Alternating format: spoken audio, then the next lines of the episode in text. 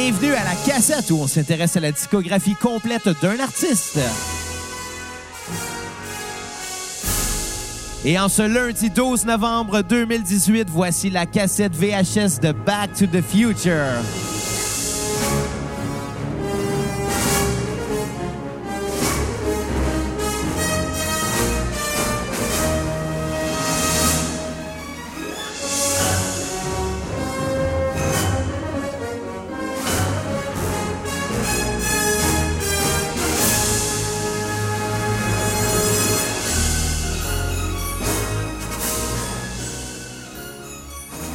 Bonjour tout le monde et bienvenue à cette sixième édition de la cassette VHS.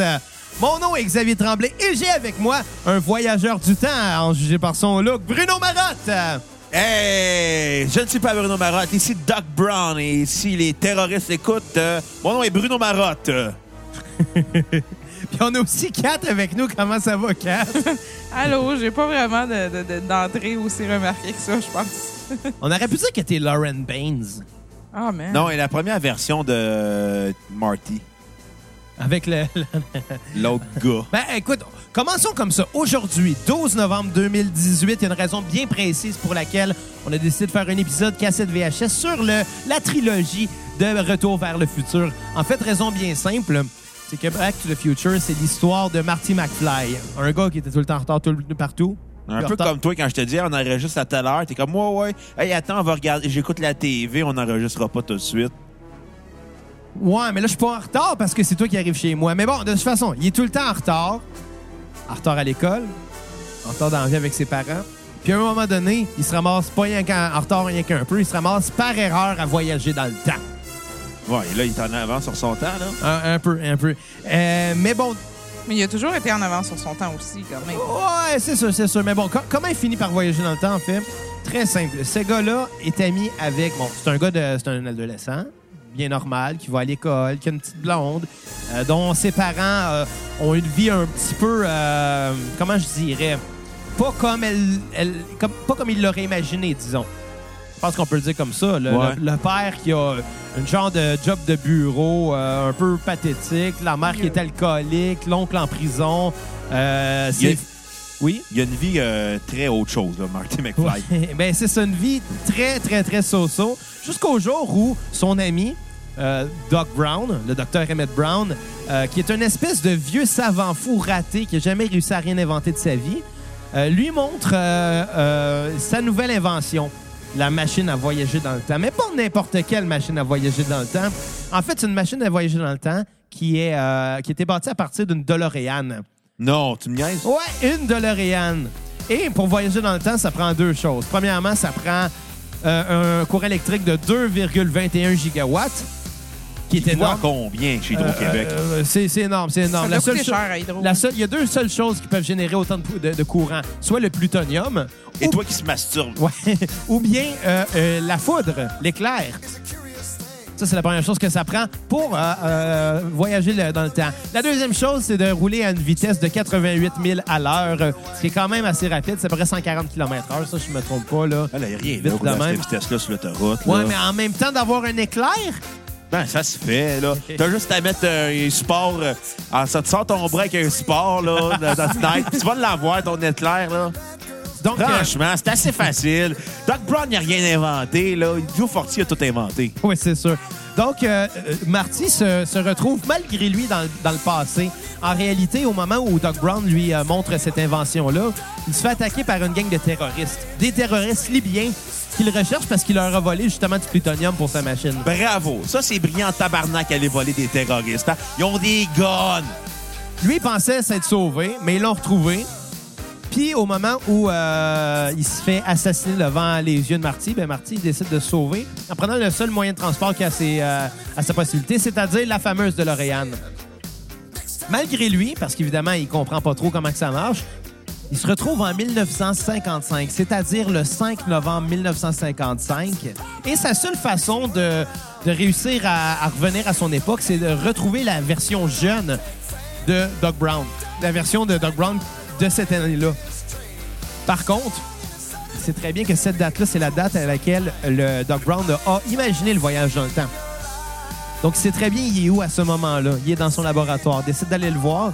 Et entre-temps, euh, se retrouve sur le chemin de sa mère et de son père. Évidemment, à cette époque-là, son père et sa mère ont son âge à lui.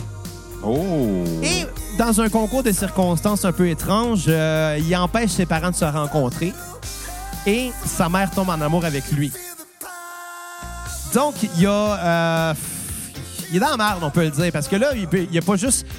Il doit pas juste retourner à son époque, il doit s'assurer que ses parents tombent en amour avant, sinon il n'existera jamais. En soi, ça serait un une fuck de temporalité de se serait- ramasser à ce que genre sa mère attrape sur lui. là. Ouais, mais exactement. C'est c'est que ça a créé un paradoxe. Si ses parents ne se rencontrent pas, ils ne tombent pas en amour. S'ils ne tombent pas en amour, ils n'auront jamais d'enfants.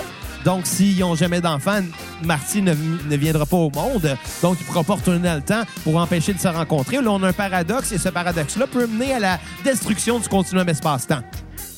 Donc, il y a ça à faire et il doit aussi, avec l'aide de Doug Brown, retourner à son époque. Mais comme euh, Doug Brown lui fait remarquer, 2,21 gigawatts, c'est énorme. Il n'y a rien qui peut faire cette énergie-là, surtout pas en 1955. La seule chose, c'est l'éclair, la foudre. Mais malheureusement, on ne sait jamais quand est-ce qu'elle va tomber, la foudre. Et ni où? Hein? Et on- Ni où. Par contre, dans les heures qui ont précédé justement ce voyage accidentel-là, Marty était avec sa blonde, a passé devant l'hôtel de ville de la ville de Hill Valley où il habite, et euh, s'est fait quitter de change par une madame qui distribuait des pamphlets pour sauver l'horloge de l'hôtel de ville, qui est un monument historique à Hill Valley, parce que le 12 novembre 1955, la foudre se serait abattue sur l'hôtel de ville, et depuis ce temps-là, l'horloge est arrêtée. Ah, ouais. C'est ce qui lui a fait rappeler justement qu'on le sait quand la, la, la foudre va tomber. On le sait, elle va tomber le 12 Quand et novembre où? 1955 à 10h04 sur le top de l'hôtel de ville. Ça lui donne une semaine à lui, à, à Doc Brown, pour réussir à trouver une façon de générer ce courant-là et de le transporter dans la DeLorean au moment précis où la foudre tombe. On parle de timing, de timing. Et c'est ça qui est à la base de cette série de, de trois films-là. C'est euh, un film que j'ai découvert très jeune, étant donné que c'est sorti en 85. Moi, je suis né en 90. Donc, j'ai grandi un peu dans le après euh, Back to the Future. Le dernier film n'était pas encore sorti quand je suis, quand je suis né. Fait que j'ai vraiment grandi avec cette euh, trilogie-là qui passait à chaque année à la télévision. En fait, j'avais le premier film en VHS que j'ai toujours. J'ai usé la cassette. On peut même pas imaginer à quel point. Ce qui a fait que des années plus tard, je les ai achetés en DVD les trois. J'ai usé les DVD. Là, après, tu vas user les streamings que tu as téléchargés illégalement. Exactement. Donc, c'est pour ça qu'on fait ça aujourd'hui, le 12 novembre. C'est parce que la date du 12 novembre, dans l'univers de Retour vers le futur, est une date très importante. C'est, premièrement, comme je l'ai dit, la fois où euh, la, journée où la foudre euh, a, frappé l'hôtel de ville, mais c'est aussi la journée où, spoiler alert, un petit peu plus tard dans le deuxième film, euh, le vieux Biff retourne dans le passé pour donner à jeune Biff l'Albana des, des sports qui va pouvoir lui faire gagner plusieurs paris. Euh, on dirait que tout tourne autour de la date du 12 novembre. Euh, selon Doug Brown, en fait, il y a deux possibilités pour laquelle la date du 12 novembre est, aussi importante euh, dans le voyage dans le temps. Premièrement, c'est peut-être parce que c'est le fondement de- du continuum espace-temps directement. C'est la date où tout a commencé. Ou bien, la deuxième hypothèse, c'est que ce soit juste un hasard. Je pense qu'ils ont. J'imagine Robert Zemeckis, quand il planifiait le film, fait comme quelle date je peux prendre? Qu'est-ce qui est drôle? Ah, un 12 novembre. Non, non, mais Il aurait pu prendre le 4 novembre à la place. Le, le hasard, en fait, le hasard euh, est pas le fait que dans le premier film, euh, Marty se soit retrouvé à cette date-là. Le, le hasard, c'est que Biff, dans la deuxième partie, dans le deuxième film, là, que Biff se soit retrouvé à cette date-là dans le passé, alors que Marty venait d'y quitter. Le hasard est là. Moi, j'ai l'impression que c'est peut-être juste Robert Zemeckis, euh, pendant l'écriture du film, que là, il se disait comment qu'on peut trouver une façon de faire évoluer l'histoire? Ben, ça va être cette date-là. ouais. Ça va être ça. Donc, qu'est-ce qui se passe dans le premier film, finalement? Ben, Marty a fait fourrer sa mère. Il a failli fourrer sa mère. Je pense que c'est le terme. Il- Tu fais pas l'amour à ta mère, tu fourres avec ta mère. Puis on va se le dire, Lauren Baines de 1955 était cute en tabarnak, là. Ta mère aussi est cute. Calice. Un peu de sérieux, je vous demande, s'il vous plaît. Mais bon, quand il retourne dans le temps, quand il retourne en 1955, euh, il vit une semaine là, et cette semaine-là, il découvre plusieurs personnages qu'il a connus euh, euh, à son époque, mais en version jeune. Évidemment, Ah ouais. bon, évidemment ses parents, mais aussi euh, Doc Brown, mais aussi Biff, le méchant euh, du film, qui était l'espèce de bully de son père au secondaire, euh, qui avec le temps était devenu aussi son bully. En fait, son père a toujours été un, un, un- un gars qui avait aucune confiance en lui, qui avait peur avait des pas de colonne, confrontations, il n'y hein? avait pas de colonne exactement. Un peu comme moi quand j'étais bully. Puis il a grandi en ayant tout autant peu de colonnes. Il a grandi pour finir par devenir un employé euh, dans le même bureau que Biff. Et Biff, ben, s'en sert, lui demande de remettre ses travaux. Euh, en fait, la vie de son père, euh, George McFly, a juste pas changé depuis l'adolescence. Mais grâce à l'intervention de Marty, par contre, Marty qui va lui redonner confiance en lui, parce que lui, euh, c'est un peu l'énergie du désespoir. Hein? Lui, il a une semaine pour, pour que ses parents tombent en amour. Ouais. Une semaine, c'est pas grand-chose. Honnêtement, une semaine, parce que s'il dépasse ça, ben ça ne donne rien de retourner dans, le- dans le futur. là. Il n'y en aura pas de futur. disparaître. Il va disparaître littéralement, disparaître et être effacé de la, littéra- de la réalité. En fait, en découvrant euh, le jeune Doc Brown, il veut lui prouver qu'il vient du futur.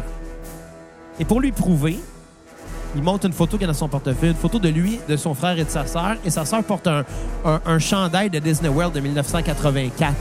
Oh. Donc, ça prouve que euh, ça vient. Pas un menteur! C'est ça. Et de répondre, Doc Brown lui dit c'est un mauvais montage photo. Il manque le top de la tête de ton frère. C'est là qu'il remarque que la photo-là, là, on voyait bien les cheveux de, mo- de- de mon frère avant. Si on les voit pas, c'est parce que tranquillement, pas vite, à cause, train de- de- à cause des actions de Marty, à cause qu'il a empêché ses parents de se rencontrer, il est en train d'effacer l'histoire de la famille McFly. Littéralement. C'est une série, euh, évidemment, sur le temps, mais sur les paradoxes euh, euh, de l'espace-temps. En fait, c'était supposé être seulement deux films. À l'origine, en fait, c'était supposé être un film, Retour vers le futur. Il avait pensé faire une suite qui s'appellerait Paradoxe. Mais il y avait tellement, mais tellement de choses à raconter dans Paradoxe qu'ils n'ont pas eu le choix de diviser ça en deux films. Et finalement, c'est devenu une trilogie et les trois films ont porté Retour vers le futur 1, 2 et 3. Évidemment, le premier est nettement meilleur que, que les euh, deux autres. Oui. Euh, on pourrait croire que finalement, c'est peut-être pas, c'est peut-être des suites qui ont été faites seulement parce que c'était rentable. Très rentable. Écoute, je vais faire un Julien Bernatchez de moi-même. Vas-y. Je vais faire les box-office euh, de Back to the Future euh, 1, 2 et 3, juste parce que c'est quand même assez important de dire que le premier film a coûté 19 millions de dollars, a fait 389 millions de dollars. Tabarnak. Ka-ching, ka-ching, ka-ching! On parle juste en vente de billets ou? Euh, Parce qu'il y a eu des DVD, non, des non, juste en vente en, en salle seulement. Le box-office. J'ai pas mentionné les dérivés, quoi que ce soit. Juste le box-office. Il y en a eu, là. Oui, écoute, en 1904, euh, quand le deuxième film est sorti en 89, 40 millions qui a coûté 332 millions de dollars au box-office et qui a été le troisième film le plus rentable en 1989. Quand même, hein? Quand même, quand même. Puis le troisième, et lui, il est sorti euh, en 90, qui a coûté 40 millions, a ramassé 244 millions, point 5. C'est des bidous. Beaucoup, beaucoup, beaucoup de money, money, money, bitches. Donc, ça fait... euh, ça vient de faire 30 ans, il y a quelques années, que le premier film euh, est sorti. Ça ne rajeunit pas, hein? Exactement. Et euh, c'est là qu'on voit que le premier film vieillit quand même bien parce que le premier film, étant donné que ça se passait en 85, mais, mais que, bon, le personnage se retrouvait en 1955, il y avait un certain recul. Il y avait un certain recul sur comment la vie était à cette époque-là, puis ont pu bien le montrer dans le film. Ils ont réussi à bien produire et à raconter une histoire qui était crédible étant donné que ils savaient de quoi ça avait l'air en 55, ça avait déjà eu lieu. Ouais. Le deuxième film, par contre, oups, décide d'aller dans le futur. Il décide d'aller en 2015. Et ça, ça vieillit très, très mal. Comme Parce ta que, coupe de cheveux, d'ailleurs. évidemment, tu vois, tu vois, je t'ignore dans ce temps-là. T'as dit évidemment. Fait que techniquement, tu m'as donné raison. Euh, en tout cas, évidemment, 2015, euh, on, on a fini par s'en rendre compte. euh, c'est pas devenu ce qui était prédit à- dans ce film-là. Il y a des contre, choses que oui, des choses que non. Ben, euh, moi, il y a à noter, des choses que oui. À noter, Le moi, j'ai trop... diète est encore très à la mode. Ouais, Effectivement. vrai. À, à noter, moi, par contre, je te dirais euh, les souliers Nike. Ils ont quand même fait des souliers. Ça, c'est parce que de- Nike a décidé de le faire. Ben oui. Ils n'ont pas prédit ces souliers-là. Nike s'est inspiré Non, de mais en ça. même temps, c'est c'est quand même bon, intéressant. Avant du de trop de la parler du de faire 2, ça. on va commencer par parler du premier film. Donc, on l'a mis en place. Oui. Dans cette semaine-là, où, euh, où Marty a comme beaucoup interagi avec, Avec son, sa mère. son père et sa mère, Le cochon. plus ça avance, plus sa mère tombe en amour avec lui. Elle veut qu'il l'accompagne au bal. Mais lui, euh, il veut... Il lui veut exister ou pas avoir de l'inceste. Ouais, c'est ça, tu sais, je veux dire. Ou bien peut-être que s'il est pour avoir de l'inceste, il veut juste plus s'en rappeler après, puis de toute façon, il n'existera plus. Mais tant qu'à pas. dire une dernière baise, ben, aussi m'en profiter. Mais il y a eu plein, plein, plein de, de, de clins d'œil assez comiques. Par exemple, euh, au moment où il rencontre Lorraine, sa mère, c'est parce que son père à Lorraine, donc son grand-père à lui, euh, Sam... euh, Ahmad. Sam May, Baines, Pas ça, mamade? non, Non. Sam Baines euh, le frappe en, en auto. Parce que, originalement, il aurait dû frapper en auto George McFly. Mais lui, il a vu que l'auto s'en venait, il a poussé George McFly pour lui sauver la vie, parce que c'est son père. Ouais. Mais c'est lui qui s'est fait frapper par, par l'auto. Fait que c'est lui qui a été finalement ramené à la maison des, des Baines et non de George McFly. Et c'est de lui que Lorraine est tombée en amour et non de George McFly. Fait qu'elle était désespérée. Et Est-ce qu'elle voilà. avait juste genre le syndrome du comme le premier gars qui se trouve en- enfermé dans ma maison, c'est lui que je choisis. Ben, c'est Ouais, un c'est- peu c'est- comme c'est toi, l'effet Florence qui, euh, qui- qui- qu'on voit souvent dans les hôpitaux, hein, l'infirmière qui tombe en amour de, du malade parce qu'elle elle s'en occupe. Mhm. C'est exactement le même effet. Hey, si moi, je pourrais me faire frapper par un char, j'aurais Tabarnak. peut-être une blonde. c'est vraiment triste comme mais, phrase. mais quand il rencontre euh, la famille Baines, donc son propre grand-père, ben, le gars, il le trouve weird. Sam Baines le trouve très, très weird. Et euh, avec raison, il est weird. Lui, il essaie de s'en aller de là. Il sait que c'est sa mère, il sait que c'est son grand-père. Il y a juste eux autres qui le savent Puis il sait que son mononcle, il va être en prison. Ça aussi, il le sait. Il parle au bébé en disant Tu vas finir en dedans. habitué de tes, de tes barreaux parce que t'en sortiras pas. Mais il le trouve weird. Sam le trouve weird. Puis il dit à sa fille, il dit, si jamais, si jamais il y a un de tes enfants qui se conduit comme ça, là, t'es plus ma fille. Drôle de référence étant donné que c'est son enfant justement qui se conduit comme ça. Ouais. Il lui demande justement où c'est qu'on retrouve... euh, euh, euh, du Pepsi Diet? Non, non, arrête de dire des niaiseries, Bruno. Non, mais c'est vrai, mais il y a une vrai, référence au Pepsi Diet. Il demande euh, au restaurant, elle voit euh, quelque chose de euh, Oui, caféiné sans c'est plus sucre. tard, ça. Ah, je pensais que c'était dans le En fait, c'est avant. C'est juste Avant, ça. Ouais. Je pensais que c'était dans cette scène-là qu'il demandait le Pepsi Diet. Non, mais c'est ça. Il, il demande, il demande, Non, à, c'est vrai, dans il le- demande à Lou euh, de la cantine du coin est-ce que tu as un Pepsi diète Puis il répond si tu fais une diète, prends pas de Pepsi. Euh, Fait que là, il sert un café noir. Pas de sucre, de la pas de sucre. il y a plein de références justement comme ça. Là. Il brise euh, constamment euh, le, le- la chronologie, pas la chronologie, mais euh, ils mettent beaucoup d'anachronismes volontairement justement. Et aussi beaucoup de placements de produits. Ouais, c'est sûr. c'est un film comme tous les films. Ouais, mais lui, il est moins subtil. Il va, pas, il va, va poser comme question justement euh, cette- la, la- la- la- la rue, la première après Maple, c'est l'avenue John F. Kennedy. L'autre réponse, c'est qui ça, John F. Kennedy? C'est sûr, Ouais. ça n'a pas encore lieu. Quand il rencontre Doc Brown, justement, Doc Brown, il fait Ah ouais, si tu viens du futur, dis-moi donc, c'est qui le président des, États-Unis euh, en 85? 85? Il dit Ben, Ronald Reagan. Puis Doc Brown est comme Ah ouais, l'acteur! Parce qu'en 55, Ronald Reagan était acteur. ouais. Il était aussi Ronald Reagan à l'époque euh, des années 50 et 40. Il était un des acteurs qui était comme dénonçait le plus les, les autres communistes euh, dans le cinéma. Fait qu'il a fait barrer bien du monde euh, dans la liste noire des États-Unis, euh, d'Hollywood. C'est à cause de Ronald Reagan que bien du monde a perdu les- leur job à cause du communisme. Parce que quand tu étais communiste, tu vas être barré d'Hollywood. Ouais. Donc, les autres personnages aussi rencontrent euh, Biff, Biff Tannen, qui est le bully, comme je l'ai dit, de Hey, service. banane! Biff qui décide que c'est Marty qui aime pas. Parce que, ben, Biff... Il a de l'air d'une banane. hein. Non, mais parce que Biff s'essaye sur Lorraine Ouais. constamment. Il- non, non, il s'essaye Il- pas, il, il- va à violer. Ouais, il Soyons francs, là. Ah, il, est- il est très... C'est- C'est c'est aucunement Ouais, mais consensuel. les années là. 50, c'était pas pareil. le Gilbert consentement. Rozon a fait lui c'est mon Ouais, personnage préféré euh. Biff. Puis, puis évidemment, mais comme Marty, il, aurait pas, il, il a peur que, que Biff reparte avec sa mère. Qu'elle viole. C'est- Parce- Appelons un chat un chat. Bruno, Bruno, arrête de m'interrompre. Pas une belle Non, histoire. une biff, elle regarde en dessous de la jupe à Lorraine, genre plusieurs fois dans le film. Oui. C'est pas si hot que c'est pas si rose que ça Back to the Future. C'est fucking dark comme film. Quand tu y penses, là, c'est. Juste, ju- non, attends, attends. Biff, c'était le Harvey Weinstein. Justement, c'est le méchant du film. S'il le montrait comme un gars correct qui demande la permission, ça serait pas un méchant. Oui, mais quand même, il y a une, une différence entre être un méchant et un dépravé Bon, sexuel. Il y a quand même le potentiel que, tu sais, s'il s'il règle pas ça. OK, décroche avec ton esti de viol. tu sais, il y a le potentiel, Ma- Marty, que s'il règle pas ça, cette situation-là entre Biff et elle aussi, il pourrait genre avoir des grosses répercussions pour- sur sa vie parce que lui, il existerait pas. Ou bien, dans un futur parallèle, il serait genre le kid de Biff. Ben, justement, non. Justement. En fait, les répercussions, c'est juste qu'il faut que ça soit son père, que ça soit Georges qui tombe, en amour avec Lorraine et vice-versa. Puis sait que si Biff, il colle trop, ben ça se peut peut-être que euh, ça marche pas. Lui, il faut surtout qu'il donne confiance à Georges pour qu'il invite Lorraine au bal, parce que c'est là qu'ils sont embrassés pour la première fois. Lui, il sait, il l'a tellement entendu parler dans le, passé, là, ben, dans le futur. En tout cas, c'est mêlant, mais euh, on se comprend. Mais si Biff, justement, la lâche pas, Georges, il osera jamais aller approcher Mais non, Lorraine. parce qu'il n'y avait pas de colonne, il y en a toujours Exactement. pas. Puis là, il faut qu'il y en ait. Fait que Marty décide, justement, de confronter Biff. Ce qui fait qu'il devient l'ennemi numéro un. En fait, Biff se met sur son cas. Par contre, Lorraine est super impressionnée.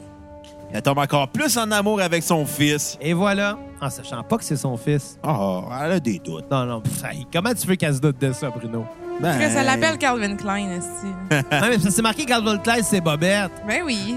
Ah! C'est encore plus weird. Pourquoi? Elle a regardé le pénis de son fils. Hein? Elle a pas regardé le pénis, elle a vu ses bobettes, c'est pas pareil. Ah ouais, c'est borderline. Mais oui, il y a plein de tensions, hein, plein de tensions parce que ça reste des adolescents de 16-17 ans, puis les adolescents de 16-17 ans, ça a des tensions sexuelles. Oui, mais pas avec ton fils. Ouais, mais elle sait pas que c'est son elle fils. sait pas, sacrément. Elle, elle veut juste un dude inconnu qui arrive chez eux parce que son frère l'a frappé. Ça- Père, pas son frère. son, son père l'a Mais son frère l'aurait peut-être frappé vu qu'il est fini en dedans. Possible. Ouais, mais c'est un bébé. Un bébé qui frappe des gens. Ça arrive. Regarde Chucky, la poupée qui tue. Mais c'était pas, un, c'était pas un bébé, c'était une poupée. Regarde les gremlins d'abord. Mais c'était des monstres. Fini tout gâché. OK?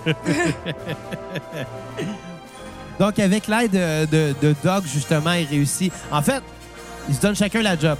Marty, sa job, c'est de, de- de s'a- s'assurer que ses parents tombent en amour. Et Doc, sa job, c'est de s'assurer que Marty peut retourner dans, le futur.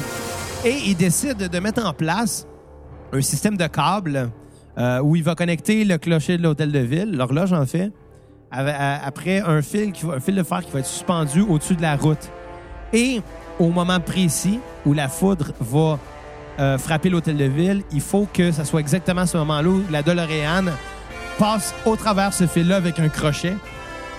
Et Il faut absolument qu'il soit à 88 km, euh, 88 miles à l'heure à ce moment-là. Donc le timing doit être très important. Une crise de chance que c'est une ville tranquille où il n'y a pas grand monde qui chiale quand il y a des estis de bozos qui accrochent des fils dans- entre les buildings.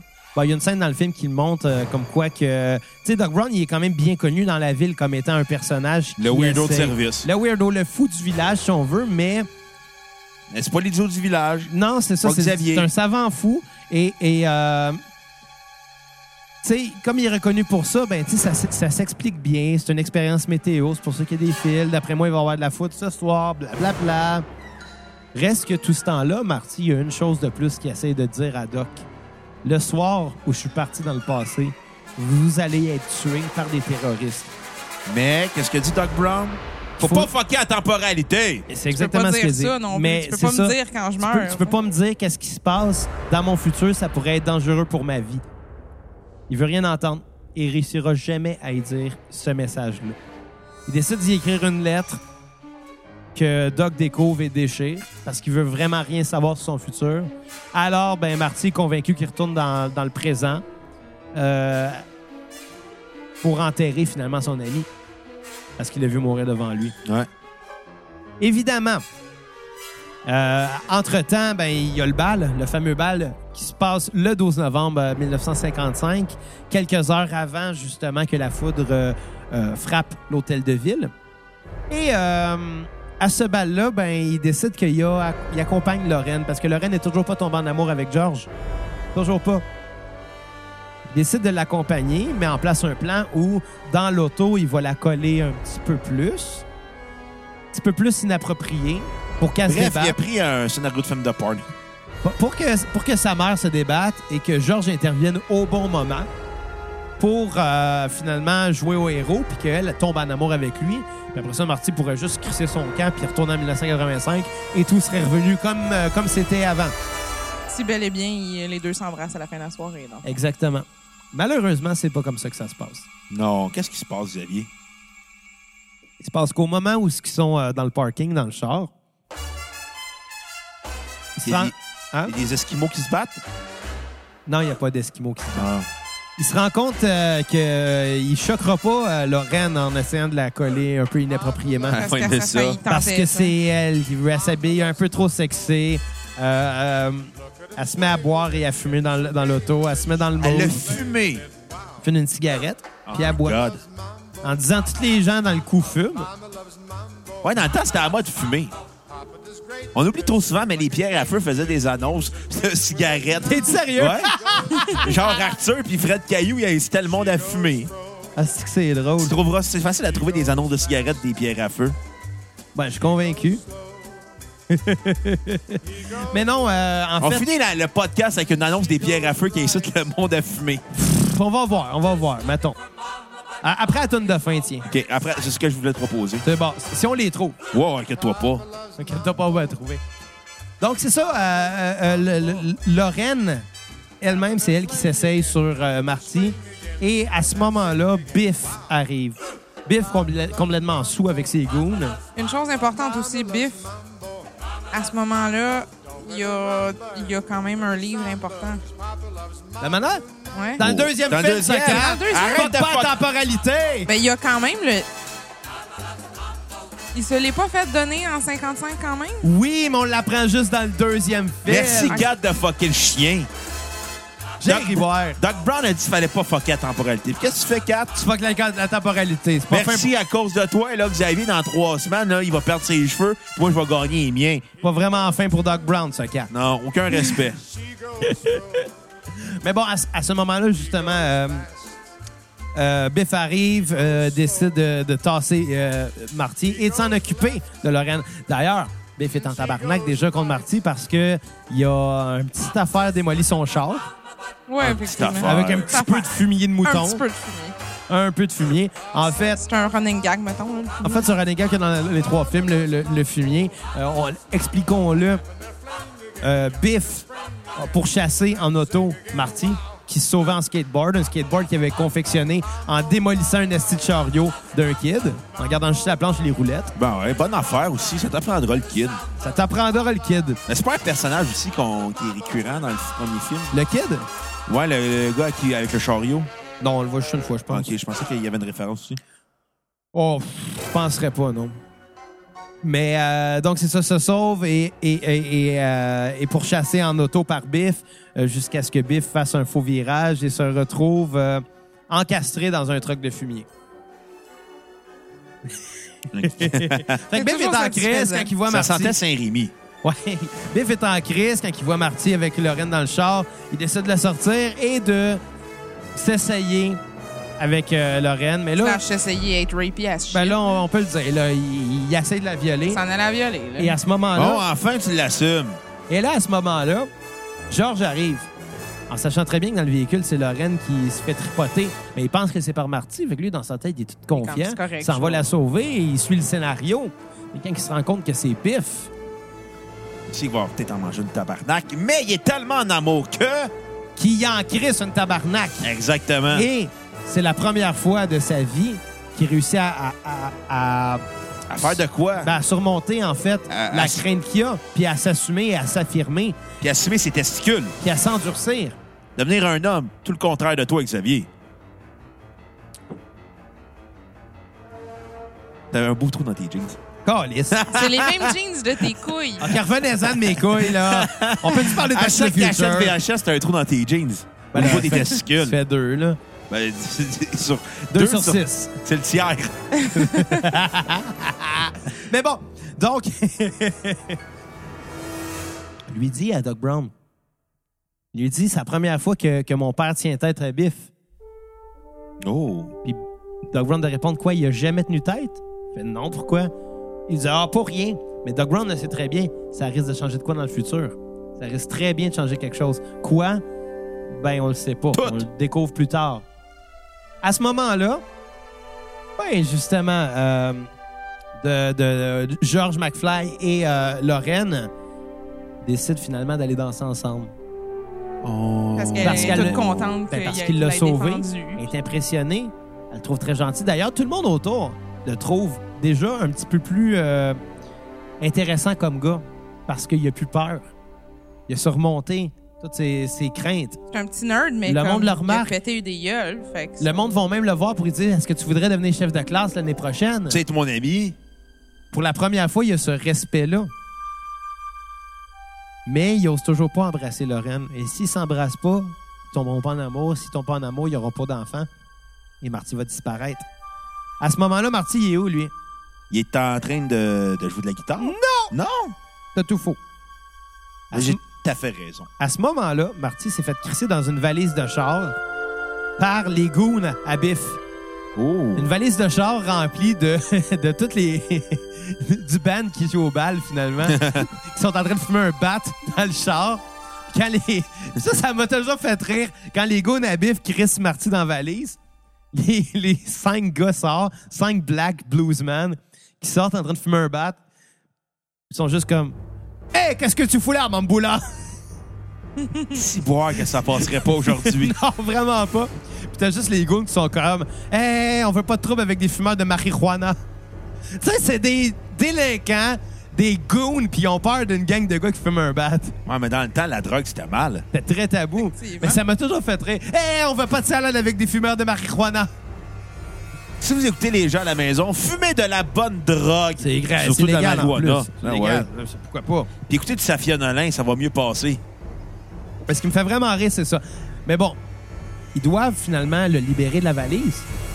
Parce que, méchante contrainte, hein, le soir où il doit retourner dans, le- dans- dans- en 1985, il est pogné d'une valise de char. Ça serait-tu assez dole qu'il manque son éclair, lui-là, là? Juste parce qu'il est dans T'sais, un char. manquer l'autobus, c'est déjà chiant. Manquer un éclair qui te ramène dans le futur, c'est chiant en gériboire.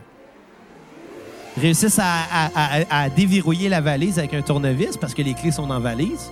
Tu sais, les chars des années 50, Ouais. c'était pas bien, intelligent, là. Pas plus en 2010. En même temps, Ben, dans une à valise, veux tu restes t'as une petite clanche pour ouvrir Ben, par- de l'intérieur au moins. Ouais, mais si tu pètes dedans, ça va sentir l'air enfermé pareil. C'est sûr, mais au moins tu vas être capable de sortir. Dans le temps, non. Et euh, Marvin.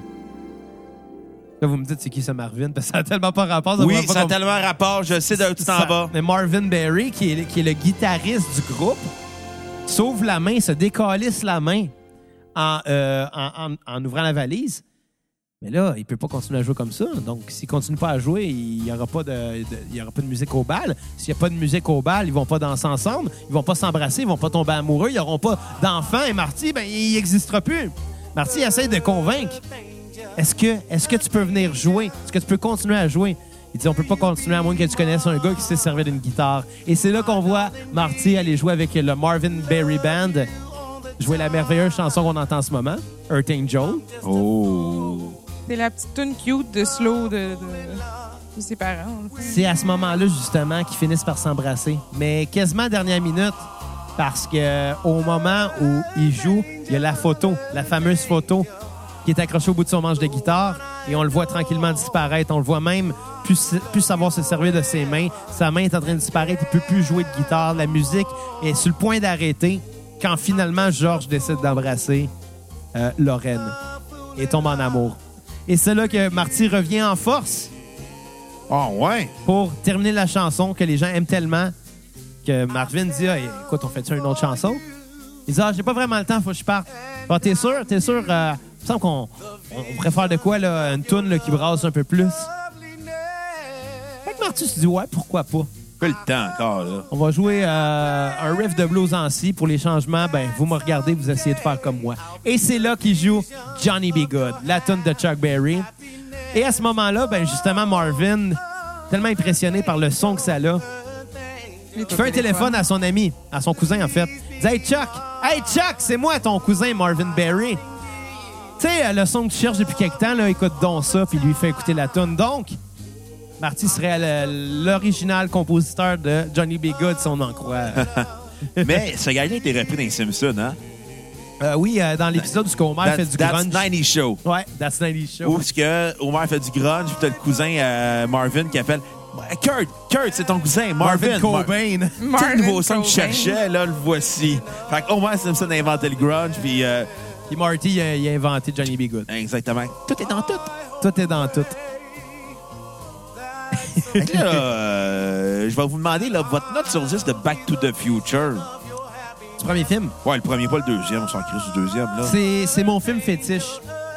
Ah, t'es fétichiste. Le, le plus loin où je peux me rappeler dans ma vie, ça a toujours été mon film préféré. Puis évidemment, avec le temps, j'ai découvert beaucoup d'autres films. Ça reste quand même une comédie légère de science-fiction. là. On s'entend, c'est pas le plus grand film de l'histoire. C'est pas l'histoire la mieux écrite, la mieux ficelée, mais, mais c'est léger, c'est bon, c'est le fun. Euh, Il y a de l'humour, il y a de la tragédie, puis il y a, un réel enjeu parce que s'il réussit pas, un, à re- faire euh, retomber en amour ses parents, et deux, à retourner dans le futur, ben dans le présent, si on veut, ben sa vie n'aura plus aucun sens. Il y a un enjeu réel qui réussit parce que c'est un film et que ça finit bien. Donc, il réussit, il réussit à, retourner dans, le, futur avec l'éclair. Et à ce moment-là, encore mieux, en réussissant, il réussit à revenir un 10 minutes plus tôt parce que, tu sais, j'ai besoin d'un peu plus de temps pour aller prévenir Doc qui va se faire tirer. J'ai le temps. Cette machine-là sert à voyager dans le temps. Je peux arriver au moment où je veux. Ouais. Mais 10 minutes, c'est pas assez. Il voit quand même Doc Brown se faire mitrailler encore une fois devant ses yeux. Mais qu'est-ce qui est arrivé? Ben, Doc Brown, il a trouvé la lettre puis il s'est dit on s'en sac. Ouais. On s'en sac. Déjà fucké à temporalité. Fait qu'il a décidé de prendre des précautions et de porter un gilet pare-balles. Ce qui fait qu'à la fin du film, Doc Brown est encore en vie. Ouais, mais être Doc Brown, je me serais mis aussi un casque de hockey. Juste pour passer une balle dans la tête. Mais ce qui est bien, c'est que c'est ça, c'est que en revenant euh, et en se recouchant euh, le- le- ce soir-là, en 1985, et en se réveillant le lendemain, il se rend compte que justement, il y a beaucoup de choses qui ont changé. Ses parents sont toujours ensemble, Ah ouais? sauf qu'ils ont l'air étrangement beaucoup plus en santé qu'ils les a connus à, à- jadis. Pourquoi? Ben, parce que le simple fait que George Brown ait ré- euh, George Brown. George Brown. George McFly a réussi à, à- à- à croire en lui et à affronter Biff. Ça l'a refait Avec sa, sa vie au complet. carrière a complètement changé. Ça fait qu'il n'est pas devenu un petit employé de bureau pathétique qui avait peur de son boss. Il est devenu le boss de Biff. Il est devenu auteur. Biff est devenu un Son de faire-valoir. pissot. Ouais, son Ah, fait valoir, Il est exactement. genre son petit secrétaire. C'est lui qui lave son char. Le gars qui lave son char, exactement. En fait, il pourrait devenir son secrétaire. Kat, le Biff, il y a une, il y a une business de, de, de char. De lavage de, de char. lavage de char. Euh, sa mère, elle, n'est pas devenue déprimée et blasée de son mari, donc elle, elle s'est pas mise à boire et à fumer. Donc, elle est restée belle et en santé. Ses en- Prends des notes, Xavier, là-dessus. Son frère et sa sœur ont, ont fini par avoir des emplois importants, pas juste un espèce de delivery boy puis une espèce de petite chialeuse qui était sa sœur. Puis lui, ben, il a l'avenir devant lui avec sa blonde Jennifer. Et il y a même aussi, je pense, son char. Ouais, il se Il ramasse. capable de... Il se ramasse avec un 4x4, le, le char de ses rêves. Tout finit bien pour Marty parce qu'il a fucké la temporalité. Prenez des notes à la maison. Vous pouvez fucker la temporalité. fait que pour répondre à ta question, euh, Bruno, euh, la note que je donnerais là, sur 10 à ce film-là, euh, ça va être un 10 sur 10. Honnêtement, là, je, je- je le regarde une fois par année, le 12 novembre. D'ailleurs, on est le 12 novembre, je risque de le regarder ce soir. soir. hein? Puis j'ai tendance, on en a parlé l'année dernière dans notre épisode sur Weezer, qu'on enregistrait en regardant Back to the Future. Je sais pas si tu t'en rappelles. Oui. On a regardé la trilogie en enregistrant les épisodes de Weezer, puis on, en faisait mention. D'ailleurs, si ça vous intéresse, allez écouter les épisodes de, Allez, de- les de deux Weezer. épisodes, allez Les télécharger. Euh, mais oui, c'est ça. C'est c'est mon film fétiche. J'ai découvert d'autres films par après que, que je considère qui sont probablement mieux produits, mieux montrés, mieux écrits, peut-être. Ils vont plus loin. Mais ce film-là, pour un film léger, il est juste parfait. Là. Tout se suit. Il n'y a aucune information qui est là pour rien. Si des fois on a l'impression qu'il y a de quoi qui n'a pas rapport, mais c'est un clin d'œil à autre chose dans le film. Il faut juste pousser un peu plus. Euh, pour l'avoir vu des centaines de fois, ce film-là, j'ai l'impression qu'à chaque fois que je le vois, je découvre des choses que je n'avais pas compris les, fois d'avant. Puis, tu vas le réécouter le 12 novembre parce que tu vas découvrir des choses que tu n'auras pas encore vues. Ça va dépendre. J'ai quand même vu souvent. Toi, qu'est-ce que t'en as pensé, Bruno? Écoute, moi, je trouve que c'est un bon film. On s'entend, les effets spéciaux vieillissent mal? Il y a très peu d'effets spéciaux. Euh, les flammes de l'auto. Ouais, Ouais, OK. c'est euh, un des seuls. Écoute, mais le scénario est quand même bon. C'est quand même une bonne idée de vouloir un film qui veut fucker la temporalité. Euh, c'est une bonne histoire. Écoute, c'est bien ficelé, c'est bien écrit, c'est bien mis en scène. Défaut, c'est qu'on est dans les années 80. Et années 80 veut dire Hollywood a été repris par les producteurs. Ouais. Fait que ça fait qu'il y a beaucoup de placements de produits. Ouais. Euh, on fait des films très pop culture. Mais ça, ça se fait bien, par exemple, avec ce film-là, Ça se fait bien. C'est fluide, mais on s'entend, ce film-là est le syndrome de, du repris, le- du re- de la reprise de contrôle des producteurs d'Hollywood Ouais, sur le, le cinéma. C'est le parfait exemple. Mais c'est aussi le parfait exemple d'un film qui a eu un succès populaire et critique à la fois, dû au fait que, justement, tu peux faire, malgré tous ces défauts commerciaux, euh, au niveau euh, des placements de produits puis d'un scénario très pop dans la culture, c'est quand même un film qui a su aller chercher un, une intrigue, qui était capable d'amener les gens à avoir une histoire intéressante. Autant on mélange amour, famille, humour et confiance en soi. C'est un, un bon film, un très bon film. hein. Je vais donner une note de 8 sur 10. euh. 8 sur 10. Ouais. Cool, cool, cool. Un film à voir, euh, absolument. Vous n'êtes pas obligé de voir les deux autres après. Non, mais si vous voulez, ils sont le fun pareil. Oui, c'est ça, mais ils sont pas Ils nécessaires. sont pas nécessaires, non. Parce que le film finit d'une C'est un façon... cliffhanger! sur un cliffhanger, mais ça pourrait finir l'histoire. Tu sais, le film finit justement avec Jennifer, ben, la, la blonde à, à Marty, qui, qui revient euh, le voir et qui, qui dit Hey, on dirait que tu m'as pas vu depuis une semaine. Puis il fait Ouais, ça fait une semaine qu'on s'est pas vu. Puis elle, elle comprend pas trop. Puis Doc Brown arrive avec la DeLorean en leur disant une chose bien, bien simple on doit aller dans le futur. On doit régler de quoi avec vos enfants. Et les trois embarquent dans la DeLorean qui s'envole et ça finit comme ça. En fait, la DeLorean qui s'envole, ça supposait être une joke. Parce qu'il n'était pas supposé avoir de, de suite. Ils ont fait ça, ben, en fait, ils n'étaient pas sûrs qu'il allait avoir une suite. Fait qu'ils se sont dit, pourquoi pas finir avec une joke? Le char, il vole finalement, puis ça finit de même. Mais ils ont dû écrire de quoi pour expliquer le char qui vole finalement. Toi, Kat, qu'est-ce que t'en as pensé? Eh my God! En fait, je me rappelle dans ma jeunesse quand même d'avoir regardé ce film-là, euh, mais particulièrement, c'est vrai, c'est sûr que c'est à travers toi qui a énormément trippé là-dessus que je me suis ramassée à le réécouter à peu près à chaque année depuis les, derniers euh, huit ans de ma vie. Euh, par contre, euh, c'est quand même pas quelque chose que, que je m'en plains non plus. C'est vraiment un film super léger, agréable à écouter, même si tu le connais bien. Euh, c'est quand même même si tu connais exactement comment ça finit, qu'est-ce qui se passe, ben c'est satisfaisant, c'est c'est- de l'humour, c'est des petits drames, C'est du fumier. c'est du fumier. Justement, des, des jokes comme ça, là, justement, le fumier qui tombe en face à, à Biff, c'est c'est toujours le fun. là. Euh, honnêtement, je donnerais, moi, un 9 sur 10. Je vais me porter comme entre les deux, là, dans le fond. C'est un... Ça va se voir. euh, non, c'est pas vrai. Ah, Euh... euh... si je te l'ai Euh, déstabilisé. euh, mais pour vrai, moi, j'aime la- la- la- le côté aussi, justement, placement de produits, puis ces genres de choses-là. C'est- juste parce que c'est vrai que c'est chiant, des films comme ça, mais c'est parfait pour ce film-là. Moi, c'est, c'est, c'est- je trouve ça intelligent qu'ils ont. que ça c'est bien placé, tu sais, ça fait pas chier. Moi, je trouve intelligent le les dauphins. Euh, sinon, euh, quand même, vraiment, c'est l'histoire est bien ficelée, les personnages sont vraiment intéressants.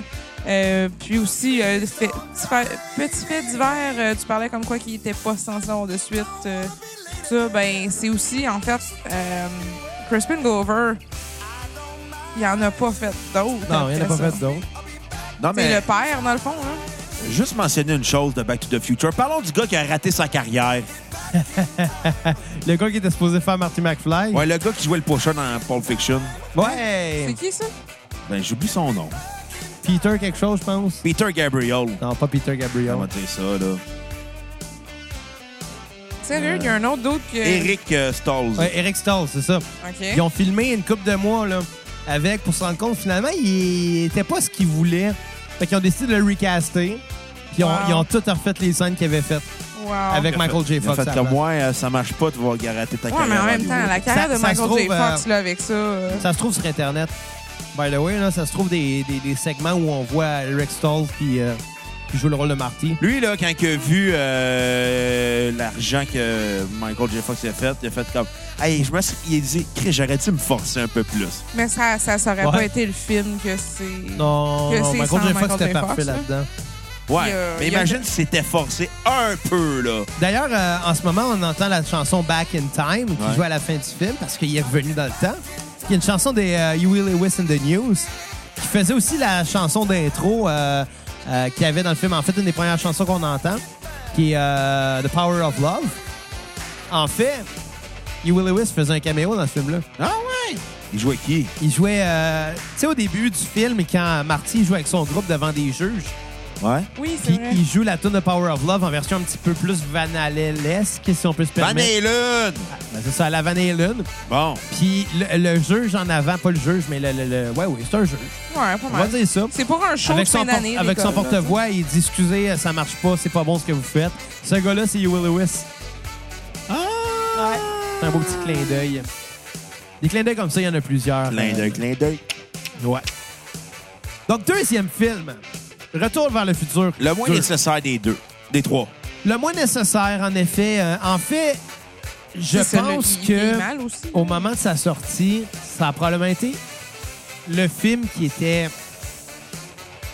Je te dirais, ben, dans Ah. les années qui ont suivi, c'était peut-être un des plus remarquables des On trois. n'a pas mentionné le réalisateur, Robert Zemeckis. Ouais, on en a parlé. On en, on en a Ouais. parlé? Mais il y a pas une- je vais juste mentionner une chose. Il y, a, il a eu une drôle de filmographie, ce gars-là. Il a fait des films. Il a fait Who Framed Roger Rabbit. Ouais, il a fait des films super marquants, genre Forrest Gump, c'était lui. euh, C'est vrai, c'était bon, ça, Forrest Ouais. Gump. Castaway. Aussi. Tu sais, mais il y a eu des films qui sont complètement oubliables dans sa carrière.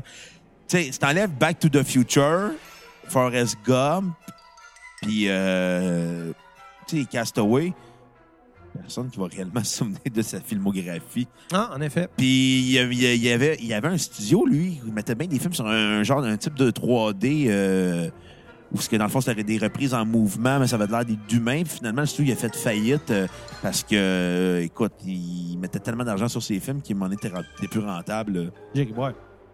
Ben, c'est ça. Mais là, il, sort, il sort un nouveau film pré- présentement qui va sortir en, pour Noël avec Steve Carroll qui s'appelle Welcome to Marren. Eh ben, Ah, ben. Que si vous allez voir un nouveau film de Robert Zemeckis, attendez-vous à peut-être être déçu. probablement. Tu sais, il a fait, non, il a fait Polar Express qui était marquant. il Ouais, a ça fait c'était bon. Beowulf qui était aucunement marquant. Christmas Carol que tu vas juste écouter à Noël Ouais. avec euh, Jim Carrey.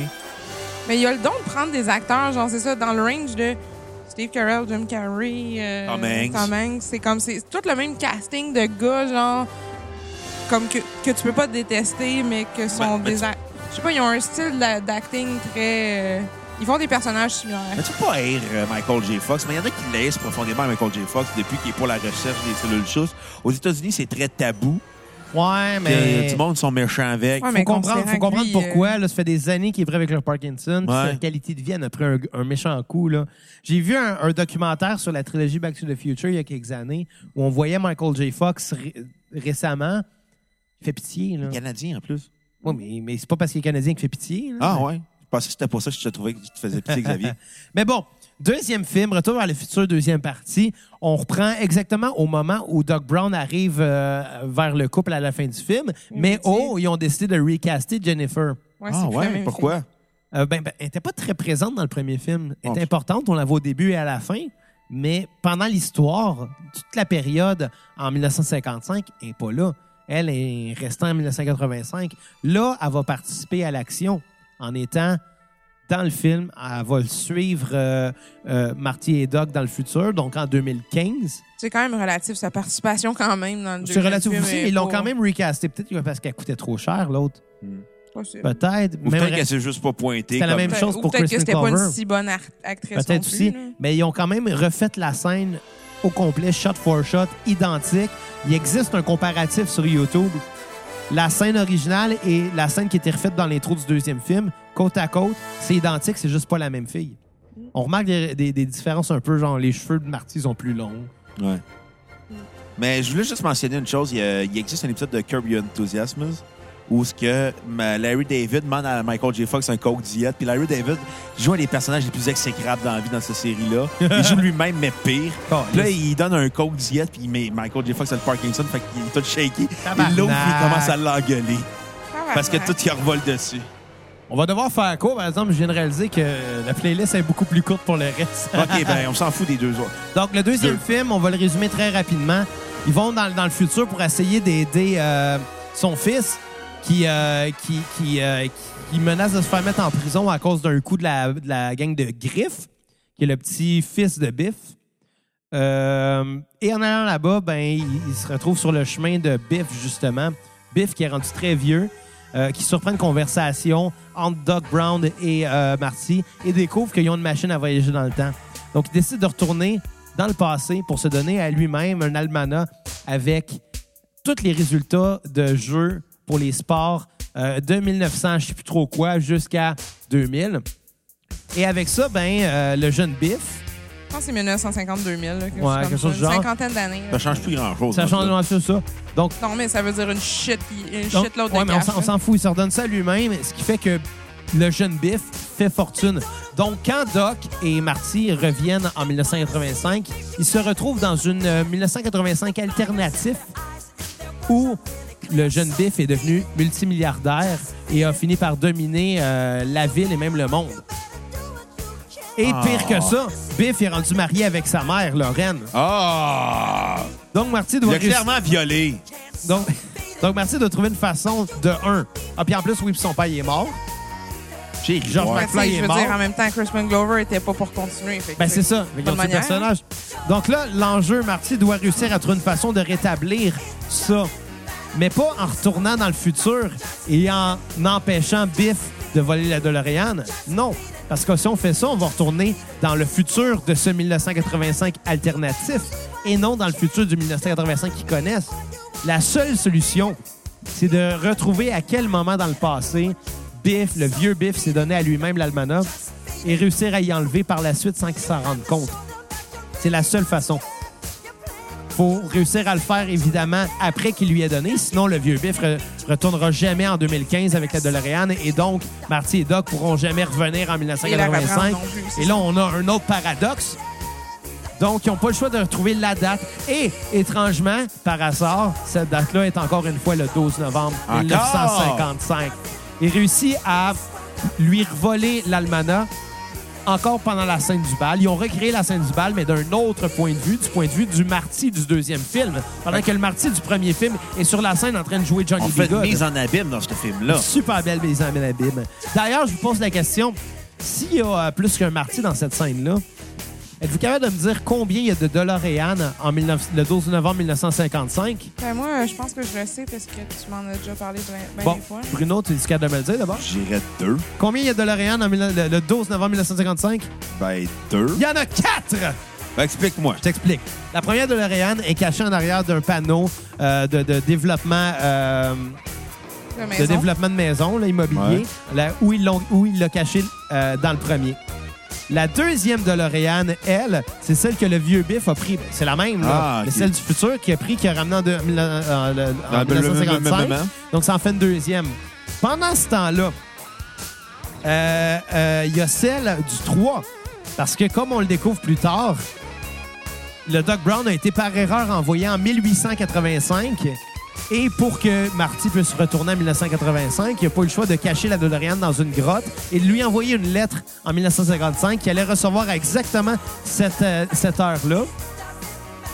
Pour Aller lui la rechercher. Exactement, pour lui indiquer un où, est cachée dans une grotte et euh, tu vas pouvoir la reprendre et retourner en 1985. Donc ça, c'est la troisième J'ai DeLorean. le voir, c'est compliqué. Ouais. Et la quatrième, Esti était où déjà?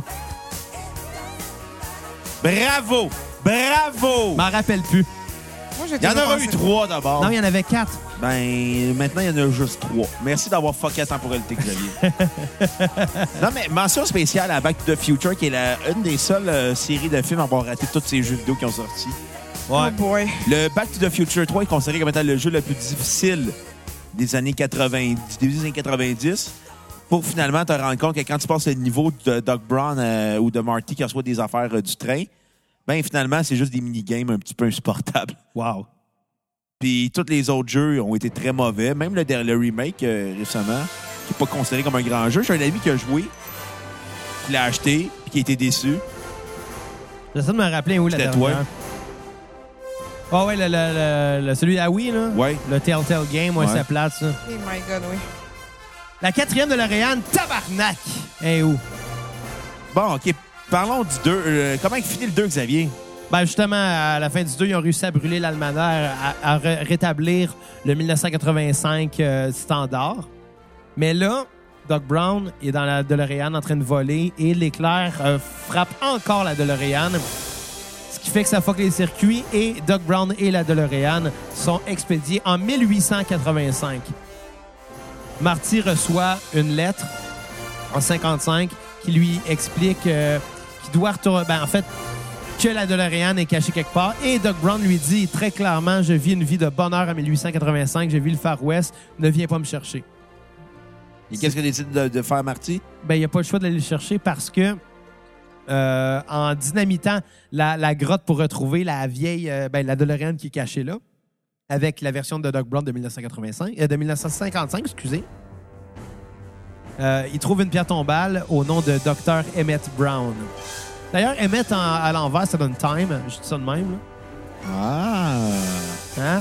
Il n'avait pas vu venir celle-là. Non, on continue. Donc, il trouve la pierre tombale avec la date de mort qui est de, une, se- de huit jours après la, la date de la lettre. OK. Il fouille dans les livres d'histoire se rendre compte qu'il a été assassiné par Buford Mullis Tannen, le grand-père de Biff, L'ancêtre de ou ouais, l'ancêtre de Biff, la- la- l'arrière-grand-père de Biff, Ouais, qui, était, probablement euh, un qui était un méchant dans le Far West, un criminel qui a gonné plein de monde, dont Doc Emmett Brown. Brown. Fait qu'il décide d'aller le rechercher. Par contre, rendu là, Doc Brown est tombé en amour avec Clara Clayton, qui veut pas abandonner. Donc, ils doivent retrouver une façon de ramener euh, Doc Brown en vie, de pas briser le cœur à Clara, de ramener euh, Marty en 1985 Puis aussi. Clara, soit dit en passant, elle, son futur planifié est assez glauque euh, elle-même aussi. Pourquoi? Parce que c'est elle qui est censée de mourir dans un, dans un ravin. Ouais, mais c'est ça, c'est c'est qu'ils sont pas supposés se rencontrer, eux. Non, Elle est supposée mourir en tombant dans un ravin, dans le ravin Clayton. En fait, le charnage Le- qui s'appelle, mais étant donné que Clara Clayton est tombée, ils l'ont surnommé, ils l'ont renommé le, Cla- le- le ravin Clayton et dans le futur, il s'appelle toujours le ravin Clayton. Mais étant donné que Marty est intervenu à ça, que Doc Brown ne s'est pas fait gonner, à cause que Marty est intervenu. Ouais. Mais là, ça fait que Doc Brown et Marty interviennent et sauvent Clara Clayton en changeant un peu l'histoire. Là, on pourrait se dire que ça a changé énormément de choses encore. Ça a tout mais, changé. Mais étant donné que Marty pouvait pas vraiment dire que son nom c'était McFly, étant donné qu'il y avait très peu de McFly à Elville à cette époque-là, il y aurait une méchante coïncidence, ça aurait pas marché. Il dit qu'il s'appelle Clint Eastwood. Ben oui, le, le grand.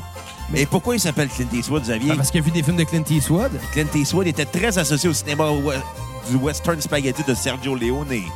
Exact. Euh, et euh, en la sauvant, bien évidemment, tout ce qui finit par changer l'histoire, c'est que le ravin portera pas le nom de Clayton. En fait, à la fin du film, ils réussissent à, à franchir encore une fois les 88 000 à l'heure, mais pas grâce à l'aide de l'Orient cette fois-là.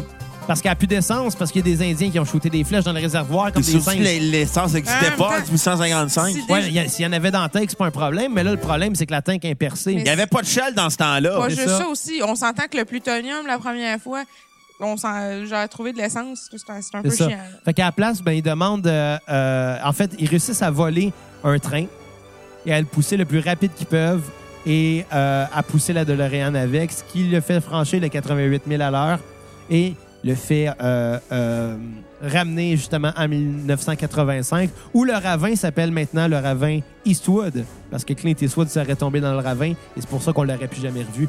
Ah. Donc, euh, ben écoute, euh, je je pensais pas shorter euh, le 2 et le 3 aussi euh, Ouais, mais autant il- que ça, mais en même temps, ils sont pas autant marquants que le premier. Ouais. Puis, tu sais, ils sont, C'est sont le intéressant, fun, par contre. sont le fun à écouter si t'es un fan de Back to the Future, mais si t'as le temps de découvrir des films, ben, il y a d'autres choses que ça.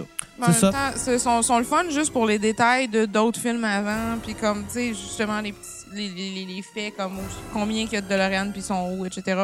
C'est le fun de regarder les trois pour des choses comme ça, mais en même temps, c'est vrai que ça, ça pourrait très bien être un seul film. ça. Un seul film. Je viens de me rappeler où la quatrième? Eh où? oh! La quatrième, là, elle est dans la rue pendant que, que, que Doc Brown il fait ses tests justement pour l'éclair, est cachée en dessous d'une couverture. Et là, il y a Ouais. celle-là, il y a celle que Doc Brown reste en a- laisse en arrière de la pancarte dans le, dans le 2. Il y a celle que Doc Brown laisse dans la caverne dans le 3. Et il y a celle que Biff ramène en En 1955 parlant de... dans le 2. Il y a 4 DeLorean le 12 novembre 1955 et il n'y en a aucune le 12 novembre 2018. Bon, en parlant ben- de, la, de, la, de la pancarte, juste une dernière chose. Euh, Il y a une pancarte euh, dans le premier, ça s'appelle le Twin Peaks Mall. C'est dans le parking où ce que il... Les promenades des deux pains. Ouais, c'est ça. C'est dans le parking où ce que il y a la première, le premier voyage dans le fond, puis l'histoire avec les les, Ouais. les, les Syriens, les je sais pas quoi. Euh, Tu racontes mal l'histoire. Kat. Ce qui est arrivé, c'est que c'est la promenade des deux pins parce que anciennement, c'était la ferme des Peabody. Puis lui, il voulait faire pousser des pins. Donc, c'était la promenade des deux pins parce qu'il y avait des pins. Mais en se rendant en 1985, la en 1955, la première fois, malencontreusement, il écrase un des pins et le tue. Donc, il en reste juste un. Donc, quand il revient à la fin du premier film, à la même place, c'est rendu les promenades du pain solitaire. Mais c'est un petit easter egg qui est Vous pas si l'aurez appris à la cassette. Donc, sur ça, ben, euh, on, on vous conseille de regarder cette trilogie-là si c'est pas déjà fait. Si c'est déjà fait, réécoutez-la, c'est bon. Puis si vous aimez pas ça, ben, garde, écoutez autre chose, ça me dérange pas. Ah ouais. Puis on vous incite à les donner généreusement sur notre page Facebook, l'onglet Acheter sur notre page PayPal. 5 minimum pour un épisode complet d'une discographie d'un artiste ou d'un album mythique, ou même d'une cassette VHS. Ben oui, pourquoi pas? Ben hein? ouais. Puis Sur ça, ben, on, va, on va se terminer euh, avec l'excellente chanson Johnny B. Good, écrite par Marty McFly et non Chuck Berry. Ouais, parce que Chuck Berry avait des caméras de surveillance dans les toilettes des femmes euh, dans son restaurant. Ben là, là, C'est un creep. T'ouvres une porte pour une anecdote qu'on va découvrir une prochaine fois. Quand on va faire Chuck Berry, si tu l'as donné pour Chuck Berry, on va raconter l'histoire. Ouais, mais Chuck Berry, il y a genre deux tonnes. Ben, il y a plein de CD. OK. Une grosse discographie. Ben, il y a deux tonnes. Il y a deux tonnes marquantes. Fait que sur Ben, Il y a ce, Johnny euh, B. Good puis l'autre. Puis euh, une Tell. Sur ce, Ben, fuckez il y a pas une avec toune, la... finalement. Fuckez pas Fuckez avec pas la votre mère et ne fuckez pas la temporalité. Effectivement. Fait que sur ça, on se dit quoi, Xavier? Ben, écoute, on va se dire à la prochaine cassette, je pense. Là. Ben ouais. Il reste combien de temps tout? 20 secondes. Fait que. euh, Ça sent le remplissage pendant 20 secondes. ah ouais. Fait que euh, sur ça, on va vous dire euh, merci les cocos d'avoir écouté à la prochaine cassette. Et n'oubliez pas de donner généreusement sur la page PayPal pour qu'on fasse un épisode sur Back to the Future 2 et 3. Puis si vous retournez dans le temps, changez rien, ça pourrait fucker votre mère. Et à la prochaine cassette! Bye les cocos.